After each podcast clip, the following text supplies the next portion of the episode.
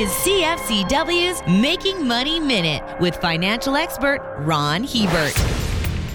Commercial office stocks have been the worst performing sector within the real estate group. The COVID pandemic produced a mass exodus of workers choosing to abandon their office towers and work remotely from home. This has pushed the average vacancy rate in buildings across the country to a brutal 16%. However, there are some positive signs. Even though occupancy levels will never be the same, workers are starting to migrate back into the office. As well, the number of towers being transformed into residential apartments and condos is at record highs. This sector will eventually stabilize, but it could take a long time. For more information, listen to our Making Money show hosted by Ron Hebert and Gord Whitehead at letsmakemoney.ca or cfcw.com.